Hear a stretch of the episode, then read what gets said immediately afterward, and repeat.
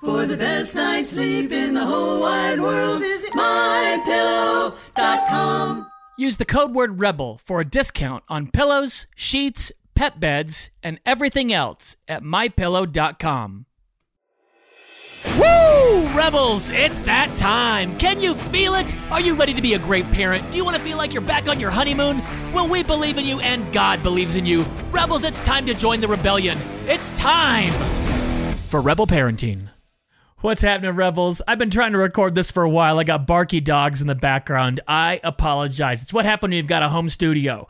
When the dogs bark, what are you going to do? We got a good pod for you today. Tsh Oxenreider here talking about their worldwide trip with her family and how to feel at home no matter where you are. Ooh, it is a good pod today. Sponsored by our friends at Save the Storks. SaveTheStorks.com, building mobile ultrasound units and partnering with pregnancy resource centers to help those moms who are in need right now, wherever they are. Man, do I love that organization. SaveTheStorks.com. Let's jump into it. Here's the latest edition of Rebel Parenting. Tsh, thank you so much for coming on Rebel Parenting. Uh, we've been into your book, At Home in the World, and the story about how you met your husband, Kyle, is great. Can we start with that? And then we're going to jump into your story of your family and the family adventure. But this is kind of a great jumping off point. Yeah, yeah, sure. I'm happy to talk about it. I like I like the story too. Um, so Kyle and I were both working overseas in the late '90s, about early 2000, and we were single. We were, uh, you know, doing our own thing, and we were both um, sent to Kosovo. So Kosovo is this little area that a lot of people, at least Americans, don't even know where it is. Um, it's part of the former Yugoslavia and the Balkans, and if you know your history at all, this is, you know, in early 2000. This is right after when Milosevic did his terrible stuff in that area. And yeah. so both of us were there independently doing kind of our our way of helping heal the land. So Kyle was a um, he's a former contractor, so he was helping rebuild houses, and I was helping teach English to students who had not been able to go to school for 20 years. Whoa. And so um, we were doing our thing, and we met in this tiny little village. You know, I was in this um, village of about uh, 500 people, and there's literally one dirt road. And so whenever you hear about a new American coming into move into town, that's a big, big deal.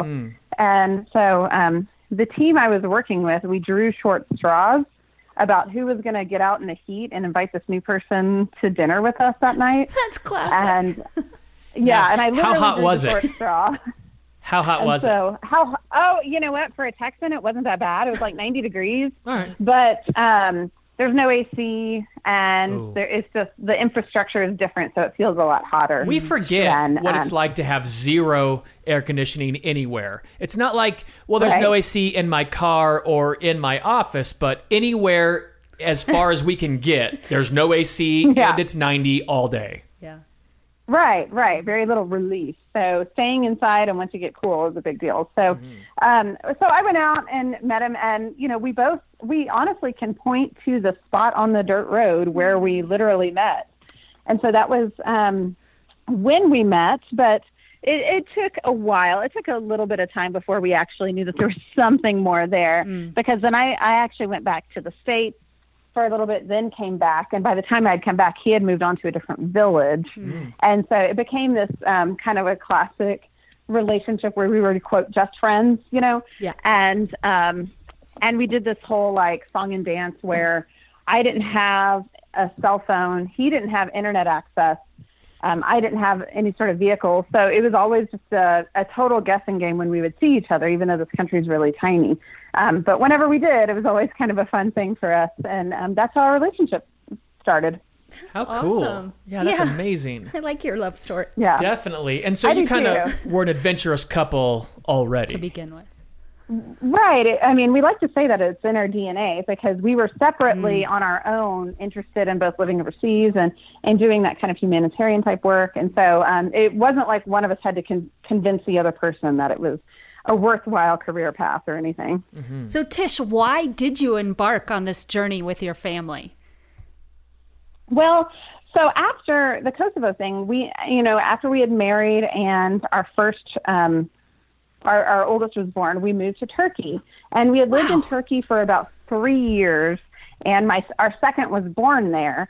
And you know, without getting into the nitty gritty details, we had to suddenly come back mm. rather unexpectedly, meaning we thought we were going to live there, you know, super long time or whatever, mm. and um, we had to come back mostly for health related reasons. And mm. and I was uh, pregnant with my third when we came back, and he was born in the states, and he was I don't remember a few weeks old when we kind of I, I kind of had this thinking realization of like you know one of my favorite things about living overseas was raising our kids um, globally with kind of a it was an easy way to give our kids a bigger global perspective mm. um, just by you know living where we live yeah. and kyle kyle kind of helped me realize you know he, he said one evening you know just because we live in the states doesn't mean we can't still explore the world in our own way mm. we can hmm. still live here and still go out and see the world and so we decided when our youngest was a newborn you know whenever we can let's just start setting aside dog earing some money for this, you know, nebulous idea of a trip around the world at some point. Let's mm. still just travel together as a family. And so, honestly, the easiest uh, shorthanded way of explaining why we did this big trip is because we wanted to. You know, and sometimes people want kind of a bigger, more deeper spiritual reason. Yeah. And there are some of those layers there. There really are some of those layers. But the overarching reason is simply we wanted to. We wanted to mm. show our kids the world, and we thought, what a great you know, the best way to do it is directly, you know, literally showing them the world. And we had jobs where we could work from anywhere. We didn't know how long that would last. So we just wanted to take advantage of it while we had the freedom there. Yeah, well, it's great to teach your kids that that you can just be adventurous. You don't have to wait for something. There's not this litany and this list of things you've got to get done. You just said, "Hey, we can do this. We can raise global kids." And it's hard to have that global perspective when you're in the Western world. It is. It is. We we can just accidentally really be pretty insular, and and you know I don't think any of us mean to do that, but it it does take a bit of intention to actually get out there. Mm-hmm. And you know I, I guess the the thing we really wanted was to not wait to do what a lot of people do once they're empty nesters. Mm-hmm. You know, we, we didn't yeah. want to wait until all our ducks were in a row mm-hmm. because who knows when that'll be or if that would ever happen and what that even meant. And with with just how our world works, you know, how global it is, and um, with all the digital resources, we realized that we could pretty easily still do our, you know, working, schooling kind of mm. life um, while we backpacked. Hmm.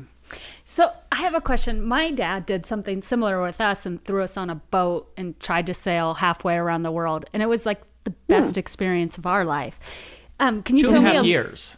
Yeah, two and a half years. Can you tell me a little okay. bit about what your friends were telling you, your family members, any of that kind of response you were getting from your crew? Yeah. I had we had a pendulum, yeah, or we had a big spectrum. We had on one end of things people saying, "Oh my gosh, that just sounds so tiring. That doesn't sound worth it." All the what ifs, you know, there's a yeah. lot of unknowns. You could get sick, you could get hurt. What if you run out of money? Just a whole bunch of mm. like safety or risk related reasons all the way to the other extreme of, oh man, that sounds amazing. We wish we could do that. Mm. And we felt somewhere in the middle where it was like, yeah, we see all those risks. We're not just going to be irresponsible and just assume there aren't going to be any potential risks. But at the same time, those risks are worth it. You know, we could see the good outweighing the bad. And yet at the same time, you know, yeah, we hear everyone saying we wish we could do that but we kind of take the stance of like you probably can mm. you know and we don't you don't have to wait until maybe you even have a particular type of job or you know we we don't make just an outrageous amount of money. We're very average people. And so um, we didn't think of ourselves as some like amazing rock star sort of adventurers at the same time we just felt like this is what seems to be the natural thing we want to do yeah, you know, a lot of the things people are asking you really at that fear base. You know, well, what if this happens? Mm-hmm. What if mm-hmm. that happens? It's, it's in fear. How do you and your husband overcome that? Because we believe that. We believe experience is so important. Experience is so much more valuable than money that we try to do that with our children. And fear can hold people back. Well, you know, they're tired or they're little or they might get hurt or, or, you know, in foreign other... countries, what all the yeah. what ifs. How do you guys combat the fear while still remaining wise? Right. You know, the funny thing is, I wasn't. Um, I, I'm not a natural worrier, so the things that I guess would be considered classic um, risks didn't bother me really. I just felt like I, I looked at them rather practically and kind of said, well, I feel like the risks are worth it because you the, it, the all the thing anything that was a question mark could still happen if we were home. So like Yeah. You know, eating eating something that gives you food poisoning. That can happen here. Um, Some kind of traffic related situation or whatever, like an accident, that can happen here. Like all these things that we kind of projected onto out there quote still happens in here. Could happen And in your own neighborhood. You know, whenever you yeah. Exactly. So when you realize, kind of practically speaking, it's like, oh, well, that shouldn't keep me back. Hmm. The weird fears for me had a lot more to do with like fear of what people thought. Yeah. That that became my biggest quote fear. It was like, will people think I am being irresponsible? Will Mm-hmm. people think I am, um, I don't know, not being a good parent? Right. even like from us visiting the country, what will the people we encounter think? Will they Mm-hmm. um, be welcoming? There's a lot of that kind of fear that Mm. ended up, you know, you don't know what that's going to be like until you just take the chance and do it. And what was it Um, like? So What did people say? Did you ever did you have people say that you're a bad parent, you're being irresponsible, this is bad for your kids? Did you have any of that? nobody ever said it directly to our face. And Hmm. so for me, it was a realization of like, there's all, especially someone who does a lot of stuff online. You know, I'm a podcaster and a writer and stuff. Mm-hmm, I, I'm willing to put myself out there. There's always going to be opinions that you can't control. Yeah, the from haters other will people. hate. And yeah, and and that's so. I mean, to a large degree, that's okay because we can't control that. And so I never really had anyone directly to me that knew me well say, "Are you sure that's a good idea?" Uh, the grandparents definitely were nervous, you know, Yeah, and for sure. um, they wanted they wanted to know all the time where we were, how things were, you know, all that kind of stuff. Sure, but sure. that we were used to that from even living in Kosovo and Turkey, and we just kind of knew that's part of the game of going overseas. There's going to be Yeah. grandparents that are concerned, and that's okay. So, what age were your kids? Like, how long ago was this trip? What are we talking about? They uh, when we started the trip, they were nine, six, and four. Nine, six, And, and um, four. I was four when we left for the And you Caribbean. did. Okay. So, Nine months, Very cool. four continents, and all you had were the backpacks on your back. Because a lot of people You're are held my back hero. by kids' ages. You know, Laura and I are talking about this. Yeah. You know, Lucy's five. We're going on tour for our first tour in 2018. Um, but we've talked about doing overseas things. Talk about the ages of children and mm-hmm. that holding people back. Mm-hmm. Yeah.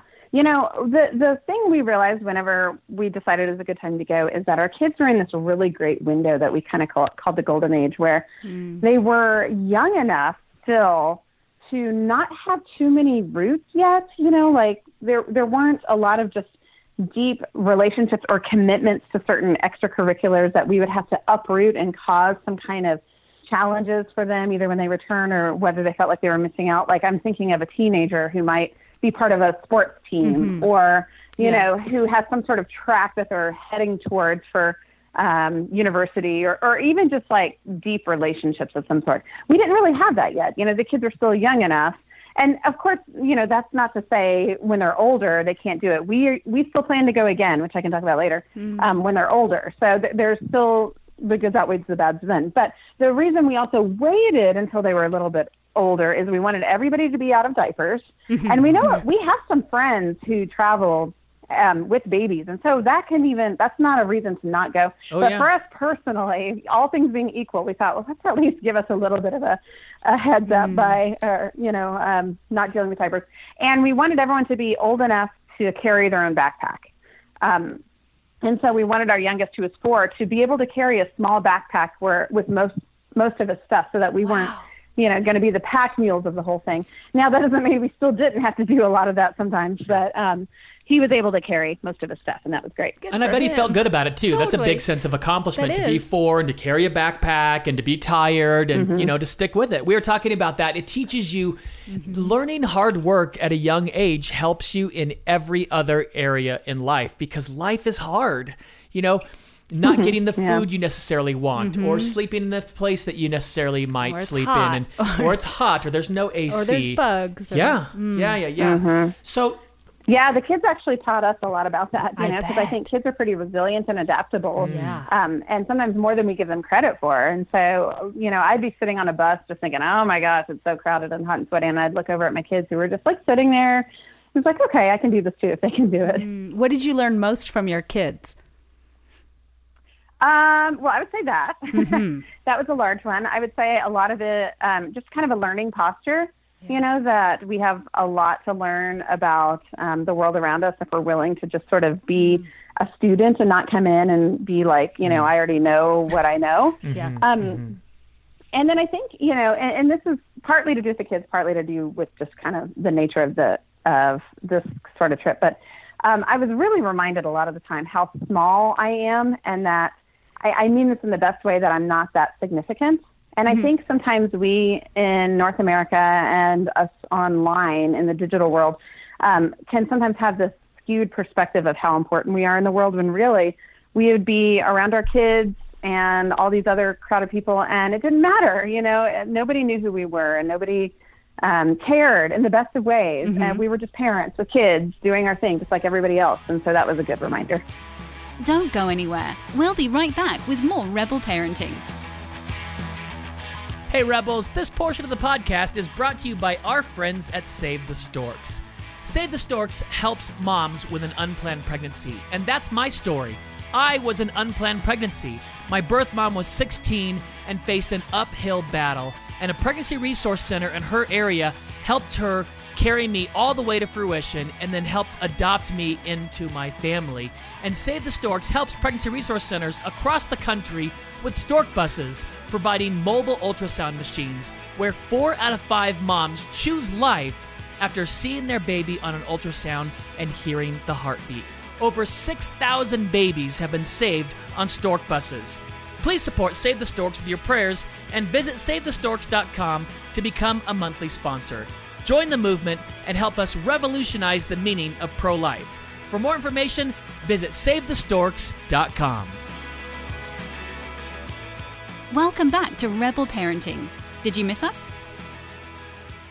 Tsh, I'm thinking about the cultural things you learned from the different places you've been. I was talking to a child psychologist when uh, our daughter was an infant, and he was saying, you know, you really need to get her in her own room because it's better for the separation of a parent and a child and the developmental stages and all that. And I looked at him and I said, you know, that's cultural, right? And he said, Excuse me? Yeah. I said, Yeah, that's Western culture. Most of the world lives in one room. They don't have enough money for multiple rooms. This is cultural. And to his credit, he looked at me and went, That's very interesting. I'm going to have to think about that. So, as you were traveling around, um, talk about some of the places you visited and then maybe some of the things you learned culturally that were different from our Western culture. Sure. Well, you know, we had already traveled quite a bit before this, so there weren't a lot of places where it was like, this is brand new. But hitting it square in the face, especially as a parent, um, it was it was it definitely tapped into my Western sensibilities and made me realize how much of it was a part more a part of me than I, I wished it was. Um, you know, we we jumped into the deep end by going to Asia first, and I say that because Asia is possibly the most um, different culturally than North America. And we even went straight we even went straight to China. And China, you know, of course is pretty um, modern, but it's still very Eastern in its uh, mindset and its way of thinking about um, what it means to be a people. And so one of the most obvious things for us was how little personal space we had, and I don't just mean physically the amount of people there. I mean the autonomy, the um, the right to privacy.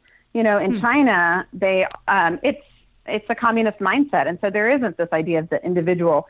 And our kids mostly are light, they're- they're fair skinned, they're blonde with blue eyes, and so they stand out in a sea of Asians. And um, so they were photographed all the time. And th- not only were they photographed, but we weren't asked.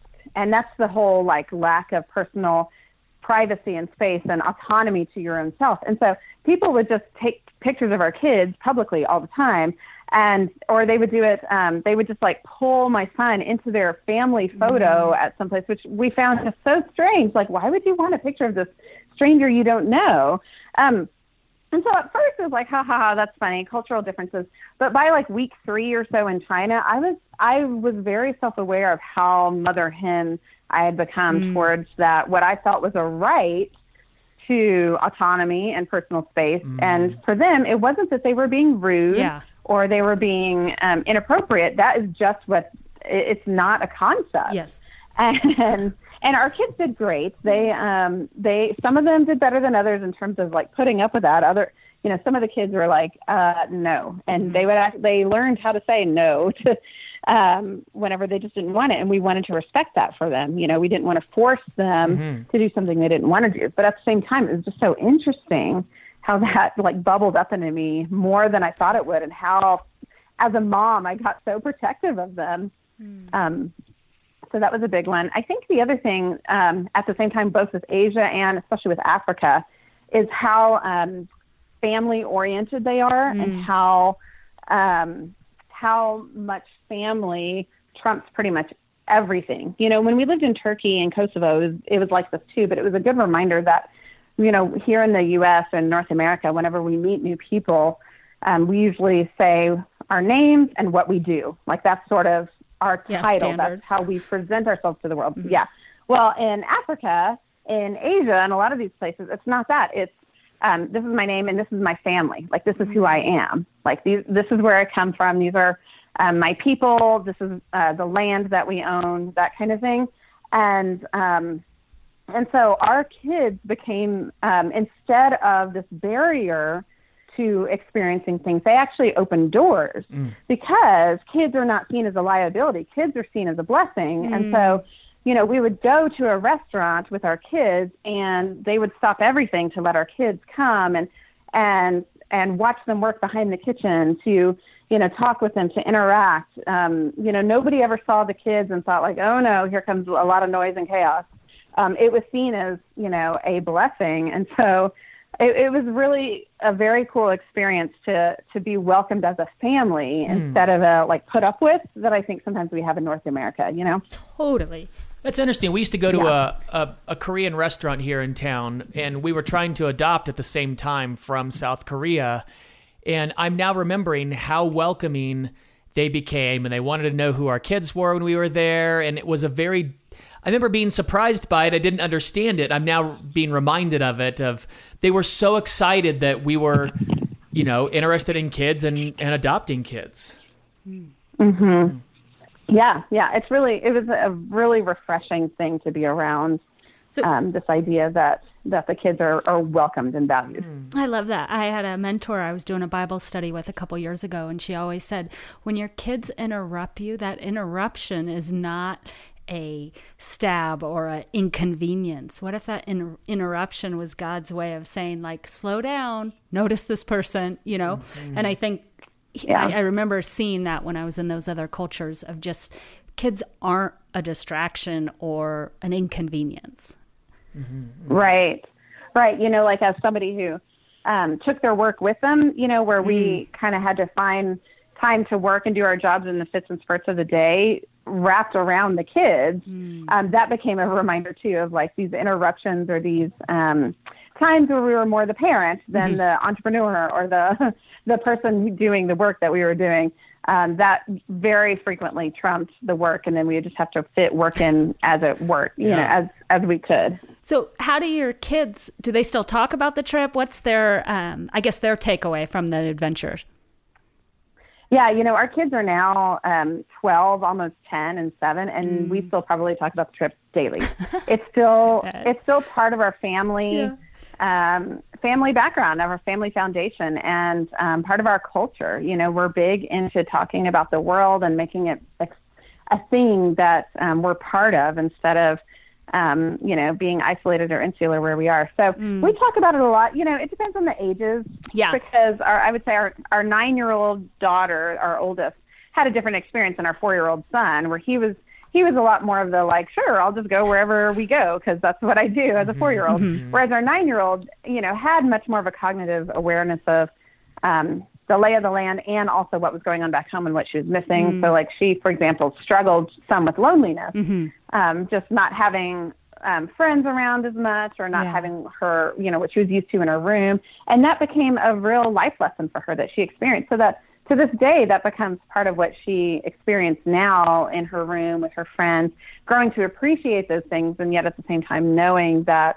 you know, we keep these things open handed. And then our four year old, you know, our, who's now seven, is just now, I think, kind of realizing, like, whoa, Italy's all the way over there. and that's awesome. where we were for a while. And I mm. really like it there. Mm. And that's kind of neat that I like somewhere over there and I have memories from over there. So, yeah. Mm. Oh, cool. Well, it's oh. been 40 years since we went on our adventure, and anytime my brothers and I, I have uh, four brothers, and we get along, we get together and we talk about the mm-hmm. Makabusi. That was the name of our boat, and w- it's just lifelong lessons. And people ask, you know, my parents, you know, how'd you guys get kids that have done so well and good members of society? And um, we we test it back to that adventure. Every, my brothers all work together. We're all still connected. We get along, but we we were forced to get along. We only had 55 feet in order how to figure it out Yeah. for two and a half years. So there was no other option for us, and it was the best thing that my parents could have done for our life. Definitely. Yeah. That's impressive because the, the tight spaces and the lack of um, alone time, the lack of personal space is definitely one of my hardest parts as a mom, as an introvert, you know, as an adult. Um, so I'm impressed with, with that amount of square footage. Yeah, it was fun. Definitely. Now I want to go do it. Were there any things Right. during your adventure that was a consistent struggle? Was there anything that was just like, wow, this is it's just hard in the travel? Yeah. Well, I mean, there's sort of two ideas. One is the one I just kind of alluded to this idea that you just don't have any alone time when you're doing something like mm-hmm. this. Yeah. You know, Kyle and I, Kyle and I would tag team with like, okay, you go to a coffee shop and work, then I'll go to a coffee shop and work. Yeah. But when it comes to like a lot of just what we're used to that we don't realize, you know, the kids go to bed and then you have a few minutes to yourself, or you go to the grocery store and it's a place where you know where everything is. So you, even if it's not like relaxing, you're at least by yourself or something mm-hmm. like that. Well, when you're constantly doing, um, constantly together, you just don't have that like guaranteed built-in structure of okay now i'm going to have time that will make me you know feel a little bit more like myself or restore myself. For sure. you just never have that. But i remember when we were in new zealand by christmas and i was just about to lose it because i remember you know i had a friend in australia ask me like oh so you must love being around your kids all the time. I was like well I mean, I do love them. And I mean, the flip side of that same coin is the constant togetherness Yeah. was probably the best thing, you know, the bonding sure. for, us um, as, as a clan. Mm-hmm. But it was still hard in the day to day, you know, to have that like, oh my gosh, you again, you know, kind of feeling. Yeah. Um, and then honestly, the other part of it is traveling. Like once you're out there, Mm-hmm. it's I find a lot easier to just enjoy the being there, but the getting there, those what we call travel days. So those are the days where we're moving from like one city to another, Yeah. or one country to another, mm. or even one continent to another. Those were always a bit on the stressful side Okay. because that's when you have to like, okay, where's my stuff? Does everyone Yeah. have their papers? Gear Are up. passports in order. Mm-hmm. Okay. Yeah, like are we going to get to our the right gate? Are we going to mm. deal? You know, those kinds of things. Those were always so tiring. But like once we got to Africa or Europe or wherever, um, then it, it was easier to be in the moment. But those were definitely testing days for me. And that's probably one of the reasons why you just took a backpack per person because you're not saying, you know, you've got eight bags and three backpacks and, you know, all these different things you keep track of. You've got a very limited amount of things. What did that do for you when you come home? You know, you live for nine months with whatever you've got on your shoulders, and then you come home to a house full of stuff. What does it what does it teach you about the lifestyle that we all live? Well, you know, honestly, that ended up being probably one of my favorite things about this kind of trip. you know, beforehand, you know, I write about simple living, and I we had already not had a lot of stuff, but we definitely had more than one backpack per person. It was honestly so freeing to only have that much stuff for that amount of time. Um, you know, there's this idea of a paradox of choice where when we have more choices, we actually feel more stressed instead of fewer choices. For sure. And we definitely experienced that. You know, when I have three T-shirts, um, you know, which one am I going to wear today, as opposed to a closet full of clothes.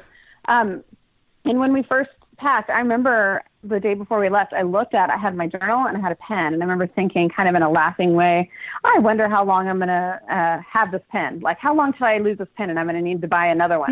Well, it turned out I had that pen the entire time. Like, I somehow miraculously kept up with my one pen for the entire nine months. Here in the states, I lose A ton a of week. I feel like you know, that's it's like I never know where my stuff is. Right. Yeah. And so to me, it was like an interesting lesson of like when you have fewer things, you take better care of them, Mm-hmm. you keep track of your things. And so when we came back, it was definitely a bit hard to. uh to I don't know adjust back. Even though we we didn't have much stuff, we still felt like we had too much, so we got rid of even more than we had. Mm. And it's still I, I still look back on that trip and dream about just having a backpack. like I would love to to return to that kind of lifestyle. It was great. So Tsh, tell me, when is your and Kyle's next adventure? Because we want to follow you. Uh, you're my hero today. I just want to, yeah, just throw that out. Well, well, thanks. There's um, there's kind of two trains of thought for us now. We want to take one more big trip before our oldest leaves the house. So she's now 12, so we have about 12 and a half actually. So we have about five years before we go on a big trip like this again. I don't know when that's going to be. Okay. You know, I don't. We need to consider the ages of them and kind of what I was saying earlier, like without um, kind of hijacking whatever she has going on in her life. But there's also the flip side of that. We one thing we realized is that we do enjoy what what we call slow travel. We enjoy going to fewer places deeper. And so um, we've also toyed around with the idea of, um, you know, we're we're working on a fixer upper right now. So the um, the funds that we have is going towards that. But once we're done, possibly even you know starting as soon as next summer, but definitely has not been the summer after that. Just going for a six week trip and going just to one or two countries and doing that every summer or every other summer or something like that. So basically, it could, we're, we're kind of doing either a mini trip, which is still pretty big, I realize, um, e- either in a year or two, or another big, some form of big trip in about five years. Awesome. Awesome. Yeah. Totally love it. Tsh, thank you so much. It's given us so much inspiration. I can tell you the conversation Laura and I are going to have over the next, I don't know, six months until we get on Thank the you, road. Tsh. Uh, we've been talking about this since the day we got married. Yep. Uh, we just interviewed Roger Thompson, who wrote a book called We Stood Upon Stars about adventure travels with his family. And so this theme keeps coming up. Thank you. Thank you for sharing your life with us. Yeah. Yeah. You're welcome. I'm glad to be here. Absolutely. And anything you do again, we'd love to find out about it. For so we'll sure. tell our listeners where to find you. Where's do you have Instagram? Are you on Instagram and all that? Yeah, yeah, it's at Tsh Oxenreider, um, which you know is my name is spelled kind of weird, but um, Tsh Oxenreider, and then I'm on Twitter at Tsh. And my main hub site where you can find the podcast and the books and everything else is theartofsimple.net. So Awesome. everything's there. Great. We'll put all that up online. Thank you, Tsh. We appreciate talking Thank to you so much. Take care.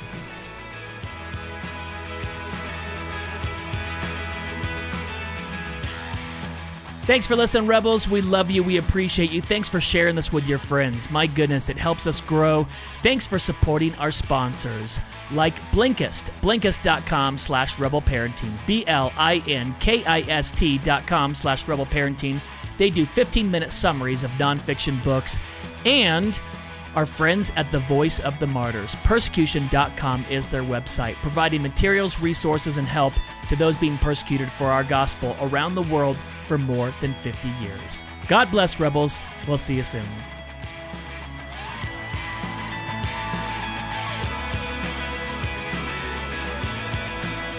Rebel Parenting is produced by Rebel Media House, and when you need a little help with your marriage or parenting, and everyone does, you can find it at rebelparenting.org. Sign up for the Rebel update by texting the word Rebel to 444999. That's R E B E L, and the number is 444999. We love it when you share Rebel Parenting with your friends and family, so thank you. God bless. Thanks for spending your time with us, and we'll see you next time for another episode of Rebel Parenting.